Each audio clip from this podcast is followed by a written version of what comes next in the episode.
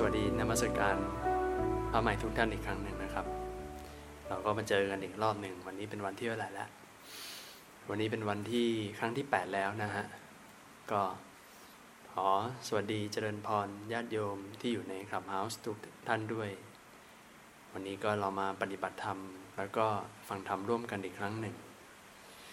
พระใหม่จำได้ไหมฮะว่าก่อนหน้านี้เนี่ยเราก็คุยกันในเรื่องของวิธีการปฏิบัติ มีทั้งสมถกรรมฐาน มีทั้งวิปัสสนากรรมฐาน แล้วก็วันแรกเลยที่เราพบกันที่เรานั่งคุยกันใต้กุฏิผมก็ถามความปรารถนาของแต่ละท่าน แต่ผมก็ยังไม่ได้รีเช็คนะว่าได้พอตอบคำถามได้พอได้สนองความปรารถนาของหลาย ๆ ท่านไปหรือยังนะฮะก็มีหลาย ๆ ท่านที่บอกว่า อยากจะเรียนรู้วิธีการปฏิบัติธรรมเนี่ยเพื่อความดับทุกข์ เพื่อนำไปใช้ในชีวิตประจำวัน หรือว่าเอ๊ะเวลาเรามีความทุกข์มีความกังวลใจ จะแก้ความโกรธอะไรเหล่านี้นะฮะซึ่งผมก็ได้พูดไปบ้างแล้วที่ได้ขยายได้อธิบายในส่วนของการมีสติเนี่ยมันเป็นการกลับมาอยู่กับปัจจุบัน แล้วก็ไอการที่เราเอาจิตของเรามาอยู่กับปัจจุบันเนี่ย มันทำให้เราหายทุกข์ได้อย่างไรเราก็ได้เห็นภาพชัดแล้วว่า ผมจะพูดแบบง่าย ๆ เลยนะ คือ คนเราทุกข์เพราะความคิด ความคิดที่มันไม่ได้คิดด้วยสติปัญญา มันเป็นการคิดด้วยกิเลส คิดด้วยความเคยชิน แล้วเวลาเราคิด โดยที่เราไม่ได้ตั้งใจมักจะไปในเรื่องของอดีตและอนาคตที่มันไม่มีอยู่จริง ความกังวลที่เกิดขึ้นในใจเราทั้งหมดจะเกิดจากความทรงจำในอดีตทั้งนั้นเลย ที่เราไปดึงเรื่องนั้นมาปรุงมาวนเวียนอย่างมันต่ออีกครั้งหนึ่ง แต่พอเราดึงสติของเราได้กลับมาอยู่กับปัจจุบันแล้วเนี่ยไอตัวความคิดลบทั้งหลายที่มันทำให้เราทุกข์ใจ มันก็จะค่อยๆ เบาบางลงไป แต่ท้ายที่สุดแล้วเนี่ยการที่มีสติอยู่กับปัจจุบันอย่างเดียวเนี่ยมันไม่พอ เพราะว่า คนเรามันไม่สามารถที่จะอยู่กับปัจจุบันได้ตลอด แต่ตัวที่ทำให้ท่านหลุดพ้นจากความทุกข์คลายความทุกข์ใจจากเรื่องนั้นๆเนี่ยที่มันเป็นประสบการณ์ที่แย่ๆ ประสบการณ์ที่เรามองว่ามันแย่สำหรับเราเนี่ยถ้าเรามีปัญญาเข้าไปพิจารณามากขึ้น ไปทำความเข้าใจกับมัน ไปยอมรับมัน ไอ้ตัวนี้แหละคือตัวที่ทำให้หายทุกข์ได้อย่างแท้จริง เพราะว่าการมีสติมันเหมือนมันเหมือนคือแค่ปัญหาเบื้องต้นน่ะแค่แก้ปัญหาเบื้องต้นที่เราพยายามดึงจิตของเราให้ให้ไม่ปรุงแต่งเท่านั้นเอง พอจิตเราไม่ปรุงแต่งมันก็ไม่ทุกข์แต่ในเมื่อคนเรามันห้ามความปรุงแต่งไม่ได้ ตัวปัญญาเนี่ยมันก็เลยแก้ไขปัญหาตรงที่ว่า แล้วเราจะปรุงแต่งเรื่องเก่าๆนั้นอย่างไรโดยที่ไม่ทุกข์แล้วล่ะ เนี่ยแหละคือไฮไลท์ของพุทธศาสนา คือถ้าเกิดเราเข้าใจ เรายอมรับ เราปล่อยวางกับมันได้เขาว่าปล่อยวางกับมัน ในที่นี้ไม่ได้หมายความว่า ปล่อยวางคือเดินหนีหรือว่าทิ้งเพื่อที่จะไม่มองไม่ใช่นะ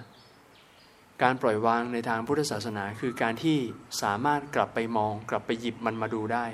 แต่ใจไม่ไม่เป็นอะไรไปแล้ว ใจไม่ทุกข์กับมันไปแล้ว สามารถมองประสบการณ์เก่าๆ หยิบประสบการณ์เก่าๆ ขึ้นมา วางไว้ตรงหน้า ส่องดูรอบๆ 360 องศา แต่ภาวะใจที่มองดูนั้นไม่รู้สึกทุกข์อะไรเลย แล้วมองว่า โอ้ นี่เราเคยทุกข์กับเรื่องนี้หรอวะเนี่ยทำไมถึงไร้สาระทำไมถึงได้เสียเวลากับเรื่องไม่เป็นเรื่องทำไมเราถึงไปบ้ากับไอ้คนคนนี้จังเลยทำไมเราถึงต้องไปจมอยู่กับไอ้คนคนนี้คนเดียว ทำไมเราจะต้องทุกข์กับมันคนเดียวในชีวิตอะไรทำนองเนี่ยมันก็เลยกลายเป็นว่าเรื่องราวในอดีตไม่จำเป็นต้องลืม ธรรมชาติคนเราลืมอดีตไม่ได้ แล้ววิ่งหนีไม่พ้นด้วย เหมือนที่มันมีคำฝรั่งใช่ไหมฮะที่บอกว่า you can run but you cannot hide คือหนีได้แหละมันก็หนีได้ไม่ตลอดทั้งชีวิตแต่มันก็แอบซ่อนไม่ได้หรอกยังไงมันก็วนเวียนมาเจออยู่แล้วนะครับ เพราะนั้นนี่คือกระบวนการเบื้องต้นของหลักการวางจิตวางใจจเจริญสติปัญญาเพื่อทำความเข้าใจกับความทุกข์ทั้งหลายที่เราได้เจอมาราวนี้มันไม่ได้พอแค่นั้นนะดิกระบวนการเจริญสติ การทำวิปัสสนากรรมฐานของเราเนี่ยมันจะมีวิธีการวางจิตวางใจ ในการที่เราจะฝึกใจของเราให้ปล่อยวางด้วยนะ เราเนี่ยมักจะได้ยินเขาว่าปล่อยวางบ่อยถูกไหมเวลาคนเรามีปัญหา เวลาเราฟังทำเราจะได้คำแนะนำจากครูบาอาจารย์ว่าปล่อยวาง ปล่อยวาง แต่ผมถูกถามบ่อยฮะพระอาจารย์ครับ แล้วปล่อยวางปล่อยยังไงครับ มันปล่อยไม่ได้อะมันมีอีกคำหนึ่งที่อาจจะทำให้ชัดขึ้นนะ คือการฝึกใจให้ยอมรับความจริงให้ได้ ความจริงที่เกิดขึ้นกับชีวิตทุกรูปแบบ ไม่ว่าคุณจะสุขหรือว่าคุณจะทุกข์กับมัน ถ้าเราสามารถที่จะมองมันพิจารณามัน เหมือนที่ผมบอกอะทุกข์เก่าๆในอดีตที่เราพยายามจะเดินหนีมัน หรือว่าที่เราพยายามจะเอาการมาสุขมากรบเกลื่อนไม่ให้เห็นมัน ให้เราลืมไอ้ตรงนั้นเนี่ยมันเป็นแค่ชั่วคราว แต่ถ้าเรากล้าที่จะเผชิญหน้า กล้าที่จะดูมันตรงๆ และพอเห็นมันแล้วเนี่ยกล้าที่จะมองมันด้วย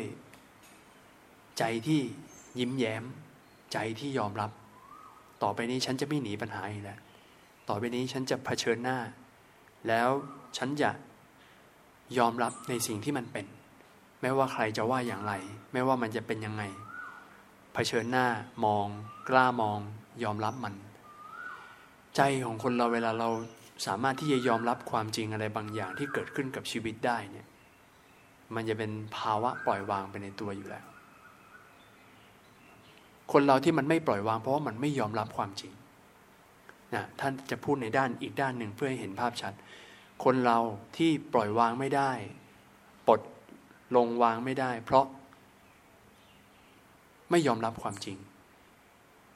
ยังพยายามโกหกตัวเอง พยายามโกหกความจริง พยายามจะหาเหตุผลอะไรต่างๆ เพื่อรองรับความรู้สึกของตัวเอง อะไรทำนองนี้นะฮะ เพราะนั้นผมจะเชื่อมโยงมาในเรื่องของการปฏิบัติธรรม มันจะเกี่ยวกับการฝึกวิปัสสนากรรมฐานด้วย การวางจิตวางใจในการเจริญวิปัสสนากรรมฐานเนี่ยสำคัญมาก คืออย่างนี้ เวลาเรานั่งกรรมฐาน ธรรมดาเราจะมีความคาดหวังในการปฏิบัติ ยิ่งถ้าเกิดเรามีความตั้งใจมาก ๆ ยิ่งเวลาเราอยู่ในคลาสเรียนหรือว่าเราอยู่ในท่าอิเดียบทที่จริงจัง เรียนกรรมฐาน เข้าคอร์สกรรมฐานอะไรทั้งหลายเนี่ยธรรมชาติคนเราจะมีความคาดหวังในใจลึกๆ เราอยากจะประสบความสำเร็จ เราอยากจะ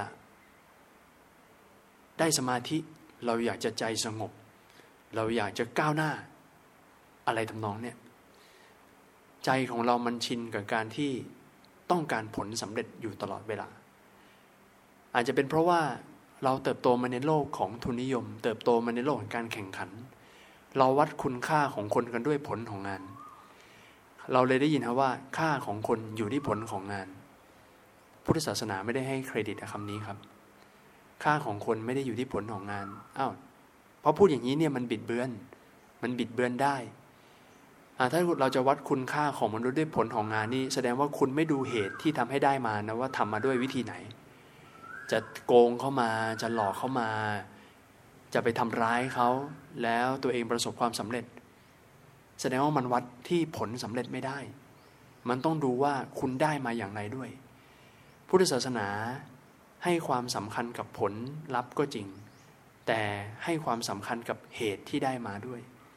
การทำเหตุหรือว่าการทำกรรมนั่นเอง เนี่ยแหละคือการกระทำทำกรรม กรรมแปลว่าการกระทำ ให้ความสำคัญกับเจตนาในการกระทำไม่ได้ดูแค่ผลสำเร็จ ผลที่ได้มาเป็นแค่อานิสงส์ผลพลอยได้จากการทำกรรมเท่านั้นเองนะกลับมาในเรื่องของการปฏิบัติ เวลาเจริญภาวนาเสียงนกกระทบหู ถ้าสมมุติว่าคนนั้นวางจิตวางใจ ตั้งความหวังไว้ว่า เราอยากจะสงบ เราอยากจะมีสมาธิ เราไม่อยากจะให้มีอะไรเลยมารบกวนเรา เราอยากจะอยู่เงียบๆตั้งเงื่อนไขแบบเนี้ยโอกาสสุขหรือทุกข์ง่ายฮะท่านน่าจะทุกข์ง่ายนะ การสร้างเงื่อนไข การสร้างกฎเกณฑ์อะไรให้กับชีวิตเรามาก ๆ เนี่ย บางทีมันเป็นเหตุที่ทำให้เกิดทุกข์ดังนั้น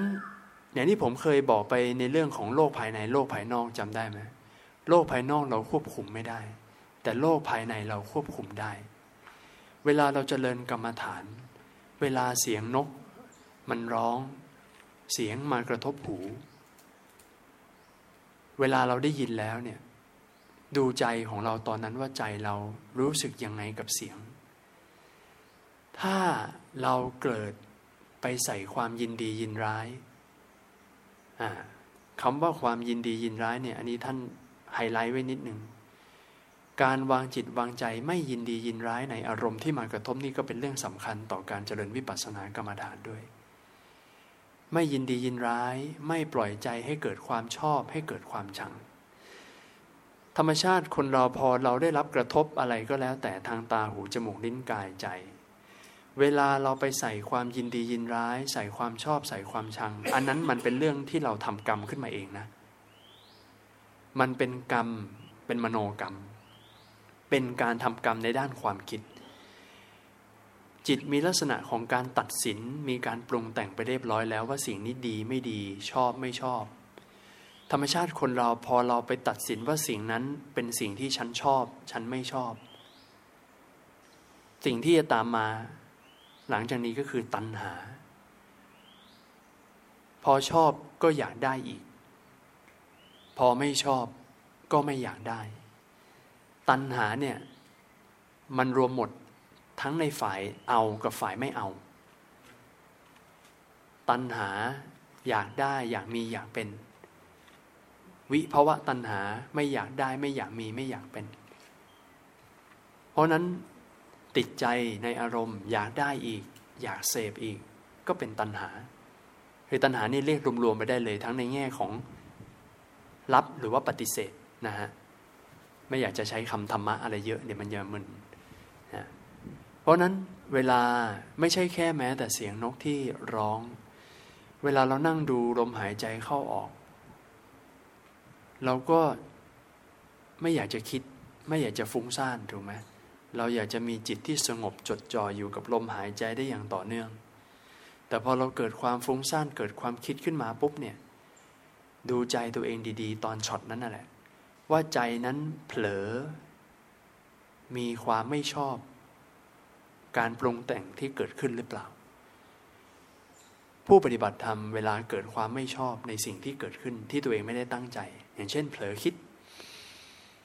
จิตจะมีลักษณะของความขุ่นใจเล็กจะมีความรู้สึกไม่ค่อยพอใจ ที่ฟุ้งที่เผลอคิด แล้วบางทีบางครั้งกลายเป็นไปเพิ่มน้ำหนักให้กับจิตของตัวเองด้วยการที่พยายามจะ ผลักไสพยายามจะปฏิเสธ พยายามจะดันมันออกไป มันกลายเป็นว่า ยิ่งทำก็ยิ่งเหนื่อย ยิ่งทำก็ยิ่งเครียด ภาวะแบบนี้ไม่ใช่ภาวะของการปล่อยวาง เวลาเจริญวิปัสสนากรรมฐาน เวลามีความคิดฟุ้งซ่านมีกิเลสเกิดขึ้นกับใจปุ๊บ ให้วางจิตวางใจยอมรับไป ยอมรับว่าเรามีกิเลส ยอมรับว่าเราฟุ้งได้ การยอมรับว่าฟุ้งได้ ปรุงแต่งได้นั้น ไม่ได้หมายความว่าให้ปรุงต่อและฟุ้งต่อมันคนละเรื่องกันนะ มันเป็นลักษณะของการวางใจยอมรับสภาพธรรมที่มันเกิดขึ้น โดยที่เราบังคับบัญชาอะไรไม่ได้ พอเราเห็นความฟุง้ง พอเราเห็นการปรุงแต่งจิตของเราเกิดขึ้นปุ๊บ พอใจเรารู้ตัวว่าเราปรุงแต่งแล้ว และเราก็วางใจเป็นกลางๆไม่ว่าอะไร ไม่ว่าอะไรฟุง้ง ไม่ว่าอะไรตัวเรา พอวางใจเป็นกลางๆอ้าวฟุ้งก็รู้ฟุง้ง รู้ฟุง้ง รู้ไปตรงๆว่าอ๋อฟุ้งก็รู้ว่าฟุง้ง ก็ไม่เป็นไร แกอยากจะฟุ้งก็ฟุ้งไป แต่เราก็จะดูมันไปเรื่อยๆ ด้วยใจที่สบายๆ ไม่ผลักดันไม่ผลักไสแล้วก็ไม่ พยายามจะเข้าไปหาไปดูมันด้วย ว่าฟุ้งเรื่องอะไรและฟุ้งต่อ ภาวะจิตแบบนี้แหละ คือภาวะจิตที่มันยอมรับกับสภาพธรรมที่มันปรากฏอยู่ตรงหน้า พอจิตมีการยอมรับได้ว่า เราก็เป็นคนธรรมดาที่ฟุ้งก็ได้ เราเป็นคนธรรมดาที่มีนิวรณ์มีกิเลสมารบกวนก็ได้ พอเราวางจิตวางใจแบบนี้แล้วปุ๊บจิตเกิดการยอมรับความจริง ยอมรับสภาพธรรม ยอมรับปรมัตธรรมที่เกิดขึ้นจริง ๆ พอจิตเราเข้าไปยอมรับแล้วปุ๊บจิตมันเลยวางคลายไปเอง automatic ตราบใดที่เกิดการยอมรับความจริงอย่างแจ่มแจ้ง ภาวะการปล่อยวางนั้นเกิดขึ้น follow up automatic โดยที่ไม่ต้องมานั่งถามตัวเองเลยว่า ปล่อยวางคืออะไรต้องทำยังไง มันจะวางคลายไปยกตัวอย่างให้เห็นเป็นรูปธรรม สมมติท่านมีศัตรูคู่อาฆาตอยู่คนหนึ่ง อยู่ในออฟฟิศที่ทำงาน มันเห็นหน้าทีไรมันต้องขึ้นทุกที มันต้องหงุดหงิด เพราะมันมีเรื่องเก่าๆที่เคยปะทะกันมา เดินสวนเดินเฉียวกัน กินข้าวโต๊ะข้างกัน พอรู้ว่าอยู่ใกล้ๆปุ๊บ เราก็จะแบบอึดอัด เวลาเราอยู่กับคนที่เราไม่ชอบเป็นศัตรูเนี่ย อยู่ใกล้แล้วมันอึดอัด มันไม่อยากจะอยู่ตรงนั้นนานๆบางทีมันจะเคอะเขินถ้าเกิด หันไปมองตาไปเจอกันอะไรอย่างเนี้ยแล้วมันก็จะใช้ชีวิตแบบอึดอัดแบบนี้ไปเรื่อยๆ แล้วเราก็จะพยายามจะหนี พยายามจะไม่ดูพยายามจะไม่เห็น ยิ่งทำก็ยิ่งอึดอัด มันเหมือนอย่างว่าเวลาเรายิ่งไม่อยากเจอใครอะแต่มันนั่นแหละ ในทางกับกันคือเรายิ่งสนใจเขานึกภาพออกไหมฮะ เวลาเราไม่อยากเจอใคร เวลาเราไม่ชอบใคร และยิ่งเราทำเป็นไม่สนใจ สมมุติว่าเรารู้ว่าอยู่แถวๆนี่แหละ ฝั่งขวามือ แล้วเราก็จะพยายามไม่หันไปด้านนั้นเนี่ยเพื่อจะได้ไม่ไปปะทะสายตาไปจ้าเอกันหรืออะไรเนี่ย ให้เกิดความอึดอัดเก้อเขิน การที่ยิ่งคุณทำอย่างนั้นเนี่ยมันคือมันบ่งบอกว่าคุณเนี่ยยิ่งสนใจเขาเพราะว่าแน่นอนคุณต้องสนใจเขาสิ คุณถึงต้องระวังตัวมากขนาดนั้นน่ะ ถูกไหมเออแต่ใช้ชีวิตแบบนี้นานๆ มันสะสมเป็นโรค เราก็เป็นโรคทางใจเราไปด้วย สุขภาพจิตเราก็เสียไปเรื่อยๆ ไปทำงานก็ไม่มีความสุข พอรู้ว่าจะต้องไปเจอไอ้คนนั้นอีกแล้วอะไรอย่างเนี้ยมันก็เกิดความอึดอัดไม่อยากไปทำงาน แต่ถ้าเกิด เรายอมรับไปเลยว่าเฮ้ยยอมรับว่าเออเราไม่ชอบ แต่ถ้าเกิดเราเปิดใจที่จะเผชิญหน้า หรือว่าเอาละต่อให้เจอจ้าเอ๋กันก็ไม่เป็นไรเดี๋ยว ยิ้มทักกันหรือว่า เออวันดี ทักทายพยักหน้า อะไรอย่างเนี้ยมันกลายเป็นว่าพอเราเผชิญหน้ากับความจริง พอเรากล้าที่จะเริ่มต้นเป็นฝ่ายที่จะ ยินดียอมรับในตัวเขาก่อน อันนี้คือไม่ต้องโลกสวยถึงขนาดแบบอู้จะต้อง แบบอินเลิฟแบบโอ้รักกันอะไรขนาดนั้นนะแต่คือแบบเราไม่หนีอีกแล้วอะคือเราเจอแล้วว่าทักได้ คุณไม่ทักคุณไม่ชอบเราก็ไม่เป็นไรแต่เฮ้ยเราปรับที่ใจเราดีกว่าถ้าเราเจอคนนี้มันต้องเจออยู่แล้วสมมุติอะแล้วเราก็เลือกที่แบบเออเจอก็ทักทายกัน เออหวัดดีกินข้าวยังเออเป็นไงบ้างอะไรอย่างเงี้ยหรือว่ายิ้มให้พยักหน้า โค้งให้ก้มๆแบบสไตล์ไทยๆอะพอเราเริ่มทำอะท่าน คนที่ผ่อนคลายก่อนคนแรกคือเราครับ มันเหมือนเราได้ปลดล็อกอะไรบางอย่าง ที่อยู่จิตใต้สำนึกของเราออกไป ทุกครั้งเวลาที่เราเปิดใจที่จะยอมรับเผชิญหน้า หรือว่าเริ่มต้นที่จะแบ่งปันน้ำใจหรือว่ามีเมตตากับใครก่อน เราเนี่ยแหละ ไขกุญแจที่มันล็อกใจของเราอยู่ แล้วเราจะโปร่งโล่งสบาย ถ้าเขาเนี่ยยังอึดอัดเขายังปิดตัวเองเขายังหนีอยู่เนี่ย เขาก็จะอึดอัดของเขาเอง แต่ถ้าเกิดเราเผชิญหน้าแล้วเราปลดล็อก ยอมรับความจริงที่เกิดขึ้นอะเกลียดกันก็คือเกลียดกันแต่ก็ก็โอเค ก็เจอหน้ากันได้ คุยกันได้อะไม่เป็นไรคราวนี้มันโล่งแล้วต่อให้ยังไม่ต้องกลับมารักกันด้วยซ้ำไป อะไรทำนองเนี่ย หรือว่ามีคนมาด่า ธรรมชาติเวลาเราถูกด่าถูกถูกด่าถูกว่าเราจะรับไม่ได้ เราจะปฏิเสธเราจะไม่อยากได้ยินคำด่า แต่ถ้าเกิดวันหนึ่งเรารู้อยู่แล้วว่ามันต้องด่าอยู่แล้ว คนเนี้ยเจ้านายอาจจะเป็นเจ้านายคนที่มีอำนาจบังคับบังคับบัญชาเหนือกว่าอะไรก็ได้ แต่พอเราเปิดใจว่า เออ ด่าก็ด่า ด่าก็รู้ว่าด่า ไม่ต้องปิดหูปิดตาไม่ต้องเดินหนีแล้วเผชิญหน้าแล้วก็ยอมรับว่าเราต้องเจอเพราะจิตมันมีการยอมรับว่าเราจะต้องเจอพวกสภาวะแบบเนี้ยมันมีลักษณะของการปล่อยวางไปในตัว เขาว่าปล่อยวางในที่นี้มันก็คือปล่อยวางตัณหานั่นแหละ ปล่อยวางความอยากได้ความไม่อยากได้ ที่เราจะต้องเจอสิ่งต่างๆ ในชีวิตจริง พอกล้ายอมรับความจริง ภาวะความอยากได้ไม่อยากได้ ภาวะความชอบความชัง มันก็ถูกวางลงไปนะแม้ว่าปัญหาภายนอกยังไม่จบนะ นี่คือความมหัศจรรย์ของการฝึกจิตในทางพุทธศาสนา แม้ว่าปัญหาภายนอกยังไม่จบหมดไป แม้ว่าคนคนนั้นยังมีกิริยาเดิมๆที่จะต้องเห็นอยู่ แต่พอเรามาปรับใจของเราวางจิตวางใจของเราหมายว่า ยังไงเราก็เจอ ในเมื่อเรายังไงเราก็เจอ เราก็ยิ้มรับ เจอก็เจอ เนี่ยแหละ คือการเผชิญหน้า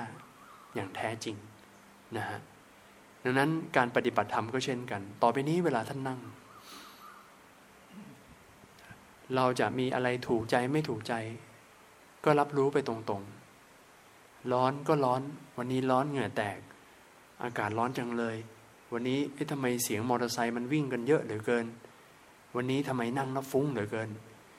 ไอ้พวกอุปสรรคต่าง ๆ พวกเนี้ยมันจะไม่เป็นอุปสรรคเลย ถ้าท่านไม่มองว่ามันเป็นอุปสรรค สิ่งทุกสิ่งทุกอย่างในโลกนี้จะเป็นอุปสรรคหรือไม่เป็นอุปสรรคขึ้นอยู่กับจิตของเราว่าเราไปตัดสินมันแบบไหน ถ้าเราไปมองว่ามันคืออุปสรรค เราก็จะเกิดความไม่ชอบ พอเราไม่ชอบ เราก็ไม่อยากได้ และทุกครั้งเวลาเราอยากได้หรือไม่อยากได้ โลกนี้มันตอบโจทย์ให้คุณไหมต่อให้คุณพยายามจะอ้อนวอนสิ่งศักดิ์สิทธิ์ดนบันดาล ว่าฉันไม่อยากได้อันนี้อันนี้ หรือว่าฉันอยากจะได้นี้ได้นี้ มันไม่ได้หมายความว่า สิ่งศักดิ์สิทธิ์จะนำมามอบให้ถูกไหมฮะ ท้ายที่สุดแล้วเราไม่สามารถที่จะควบคุมจัดการอะไรโลกใบนี้ให้เป็นไปตามที่ใจเราต้องการได้เลย แต่เรากลับมาฝึกวางแก้ที่ใจของเราดีกว่า เจอก็ต้องเจอ หรือว่าอาจจะมีคำธรรมะบางคำเตือนตัวเองปลอบใจตัวเองเล่นๆก็ได้ว่า คงจะเป็นวิบากกรรมของเรามั้งตามสไตล์ไทยๆนะฮะไทยๆสไตล์ไทยๆชาวบ้านชาวบ้านนี่แหละท่านมันคือแก้ปัญหาที่ดีที่สุด ชาวบ้านเขามีวิธีการเยียวยาตัวเองกันแบบนี้แหละ ชาวบ้านธรรมดาธรรมดาทั่ว ๆ ไปคนไทยอะ่ะเวลาเขาเจอเรื่องสวยๆเรื่องไม่ดีในชีวิตอะ่ะคนบางคนเขาปลอบใจตัวเองได้ฮะว่าเออเราคงไปทำเวรทำกรรมอะไรมามั้งอะไรอย่างเนี้ยหรือว่า เออ มันคงจะเป็นดวงซวยเรามั้งมันคงจะเป็นคู่เวรคู่กรรมเรา เราเคยไปทำร้ายมันหรือเปล่าอะไรอย่างเนี้ยมันกลายเป็นดูเหมือนจะตื้นๆ ดูเหมือนจะเอ๊ะงมงายหรือเปล่าคุณป้า แต่เนี่ยแหละฮะมันคือกระบวนการในการดูแลตัวเอง แต่ละคนก็มีกระบวนการในการดูแลตัวเอง หรือว่าปลอบใจตัวเองแตกต่างกันไปนะฮะอันนี้ก็เอาประมาณนี้นะฮะเนื้อหาเอาพอประมาณ เดี๋ยวเราปฏิบัติร่วมกันดีกว่าโอเค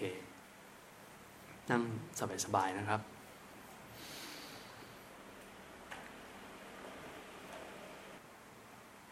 วันนี้เรามีเวลานั่งปฏิบัติร่วมกันพอสมควร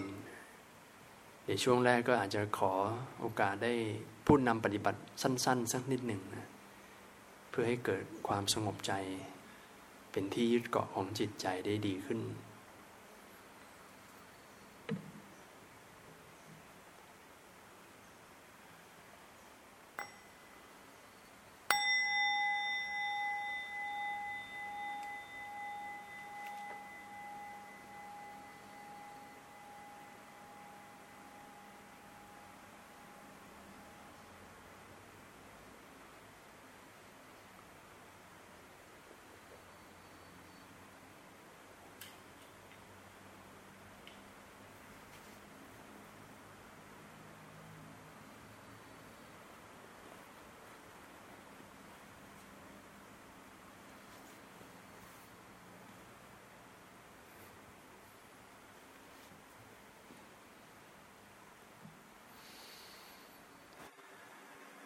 นั่งสบาย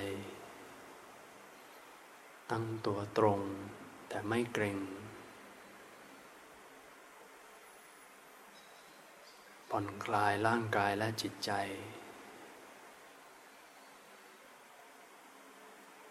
ผ่อนคลายสบาย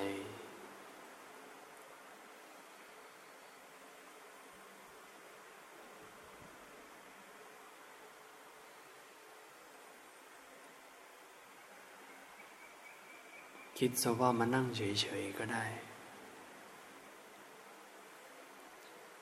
คิดว่ามานั่งพักเฉยๆ พักสมอง พักจิตใจชั่วคราว ไม่ต้องคิดคาดหวังผลอะไรทั้งนั้น จิตจะสงบหรือไม่สงบก็ไม่ต้องสนใจ สมาธิจะเกิดหรือไม่ ก็ช่างมัน ไม่ได้คาดหวังผลอะไร เราก็แค่มาสร้างเหตุ เท่านั้นเอง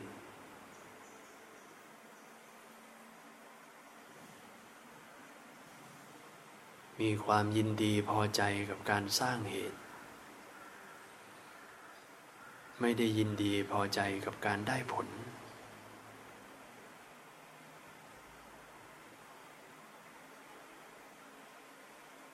สร้างเหตุด้วยการมีสติสัมปชัญญะ รู้ตัวทั่วพร้อม ไม่ได้คาดหวังอะไร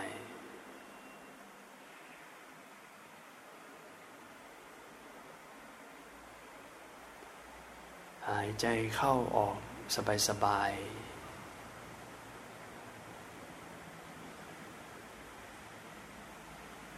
หายใจเข้าออกเป็นธรรมชาติสบายสบาย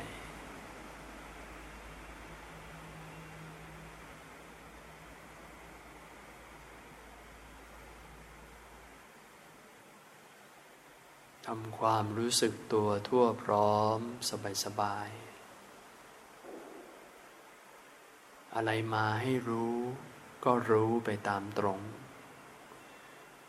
รู้ด้วยใจที่ สบาย ไม่ว่าอะไร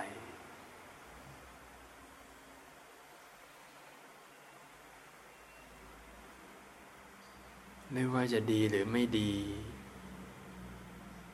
ก็ไม่ได้เข้าไปทำความชอบความไม่ชอบ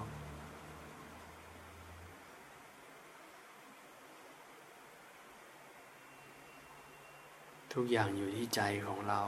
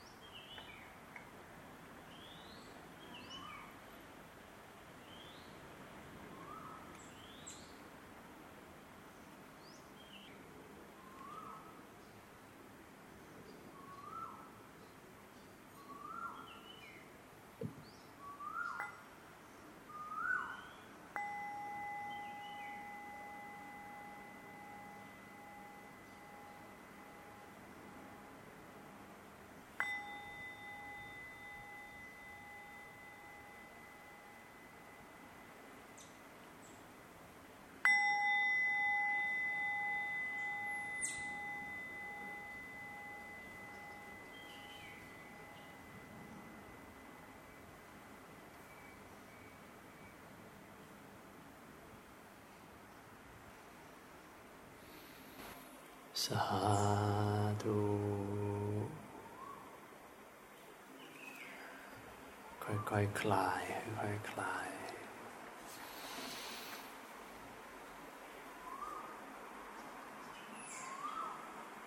ขยับร่างกายเล็กน้อย ให้มีความผ่อนคลายกล้ามเนื้อเส้นเอ็น สูดหายใจเข้าลึกออกยาวสองครั้งสามครั้ง เติมความเบิกบานให้กับร่างกาย เพิ่มความแจ่มใสให้กับจิต สดชื่น ผ่อนคลาย เบิกบาน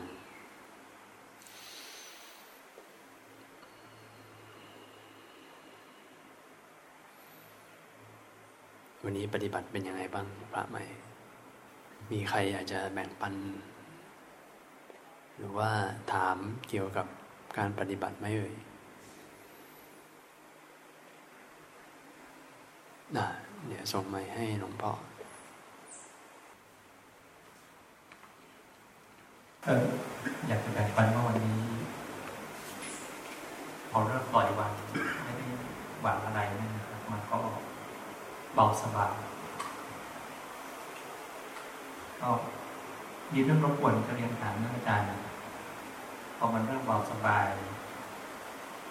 ก็ไม่ทราบด้วยสาเหตุอะไรนะแต่อนหลับคือผมหลับตาตลอดนะครับ มันก็จะเห็นแสงคล้ายๆพระอาทิตย์หรือพระจันทร์ก็ไม่รู้จะจัดการมันยังไงครับเรื่องแบบก็พยายามจะไม่สนใจนะครับเขาก็จะโผล่ขึ้นมาเป็นระยะระยะหลังนั้นนะคุณรบคุณครับก็ถ้าเกิดเราพยายามจะไปจัดการมันก็ กลายเป็นว่าเราไม่ปล่อยวางแล้วว่าจิตที่เราพยายามจะไปจัดการอะไรสักอย่างหนึ่งที่เกิดขึ้นเนี่ยมันเป็นลักษณะ คือเราไม่อยากได้มันถูกไหมฮะที่เราพยายามไปจัดการเนี่ย ก็ก็ครับขออนุญาตเรียนก็ไม่เชิงจัดการครับพยายามยอมรับนะครับว่าเกิดครับ แต่ก็เรียนถามว่ามันถูกต้องในการทำแบบนี้อ้าวก็ถ้าเกิดมันเกิดขึ้นแล้วเรา สามารถอยู่กับมันได้ด้วยใจที่ไม่กวัดแกว่ง มันเกิดแสงเกิดอะไรขึ้นมา แล้วเราก็อยู่กับมัน โดยที่ใจเราไม่พยายามไปยุ่งอะไรกับมันเนี่ยอันนี้ก็ได้ถูกต้อง แต่ก็ถ้าเราไม่ไปทำความสนใจมันมาก คือมันจะหายไม่หายเรื่องของมัน แต่ถ้าเรา ไม่ไปสนใจมันแล้วเราก็กลับมาดูใจของเรา คือมันอาจจะเป็นอาการปีติที่เกิดขึ้นจากสมาธิที่เราได้สมาธิก็ได้ลักษณะของปิติมันมีหลายรูปแบบ มีเป็นแสง มีเป็นแสงสว่างอะไรแบบนี้ก็เป็นหนึ่งในปิติเหมือนกันนั้นถ้าเกิดขึ้นแล้วก็ให้ดูสภาพใจเราขณะในขณะนั้น ถ้าเกิดมันมีความสุข มีความสงบ หรือว่ามีปิติอะไรเนี่ย ก็กลับมาดูที่ตัวสภาวะ ดูที่ตัวใจ ใจที่มันกำลังรู้สึกอย่างนั้นแต่ส่วนแสงที่มันปรากฏนั้นมันจะอยู่หรือมันจะไปนั้นก็เดี๋ยว ไม่ไม่ไปอะไรกับมันมากเท่านั้นเองครับนมัสการนะครับแต่รบกวนถามว่าในการนั่งแต่ละครั้งเนี่ยมี แนะนำไหมครับว่าไม่ควรจะนานเท่าไหร่ แล้วเดี๋ยวมันจะเพลินจนเกินไป หรือว่าฝึกได้เรื่อยๆโดยพูดยังไงเนี่ยครับบางทีผมรู้สึกว่ามันมันทำนานไปแล้วเราก็ไม่โดยที่เราไม่มีกำหนด ให้กับตัวเองมันก็เหมือนไป โดยที่เราไม่รู้ว่าจะจะหยุดที่ไหน หรือจริงๆแล้วเราควรจะรู้หรือไม่รู้อะไรเงี้ยครับ ไม่มีอะในเรื่องของระยะเวลาที่ควรทำไม่ควรทำไม่มีเลย ขึ้นอยู่กับสภาวะใจของเราตอนนั้นล้วนๆเลยว่า ถ้านั่งแล้วปฏิบัติแล้ว ใจมันสามารถที่จะกำหนดสภาวะได้ดี สมาธิสามารถคงตัวได้ดี แล้วสติก็ทำงานได้ค่อนข้างดีในการกำหนดรู้อารมณ์ไปเรื่อยๆเนี่ยต่อให้ทำทั้งวันก็ดีเลยทำไปเลยทำไปเถอะ แต่ขอให้นั่งแล้วทำแล้วเนี่ยมันมีสติรู้ ไม่ได้นั่งนานแต่จิต ลอยไปนู่นไปนี่อะไรอย่างเนี้ยนั้นทำไปเลย ไม่มีข้อกำหนดว่าจะต้องนานเท่าไหร่อะไรยังไงตราบใดที่สภาพจิตเป็นกุศลเนี่ยทำไปเถอะทั้งชีวิตก็ทำไป ยิ่งนานยิ่งดี ถ้าใจเป็นกุศล ถ้าใจมันได้ละกิเลสได้พัฒนาสติสัมปชัญญะทำไปเลยฮะยิ่งทำยิ่งดีครับ น่าจะโอเคเนาะน่าจะประมาณนี้ ก็เดี๋ยววันนี้ คืนวันพฤหัสเนี่ย เป็นวันที่ผมไม่มีกิจกรรมอะไร ก็สองทุ่มนะ เราเจอกันใต้กุฏิชุด เตรียมเต็นท์นั่งสมาธิ เราไปเปลี่ยนบรรยากาศไปภาวนาท่ามกลางธรรมชาติตามโคนไม้สนามหญ้า เดี๋ยว คำนี้เราเจอกัน เราไปนั่งด้วยกัน มีใครไม่สะดวกไหมครับสองทุ่มวันนี้ อันนี้ไม่ไม่ได้บังคับนะ อันนี้ตามสมัครใจนะนะแต่ถ้าเราอาศัยความเป็นหมู่คณะ เป็นพลังกลุ่มเนี่ยมันก็จะได้ได้บรรยากาศดี เป็นกลุ่มของกัลยาณมิตร เพื่อนไปเราก็ไปด้วยอะไรเงี้ยมันมันเป็นอุปกรณ์ในการดึงให้เราแบบขวนขวายเร่งความเพียร บางทีเราทำคนเดียวแล้วมันเหงา มันน่าเบื่อ มันไม่มีอะไรกระตุ้น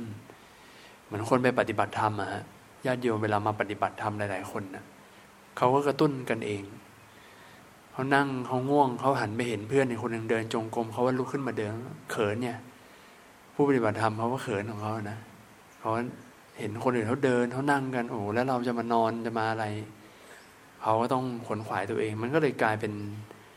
พลัง สภาพสังคมมันเป็นเหตุเป็นปัจจัยให้กับพฤติกรรมของคนอยู่แล้ว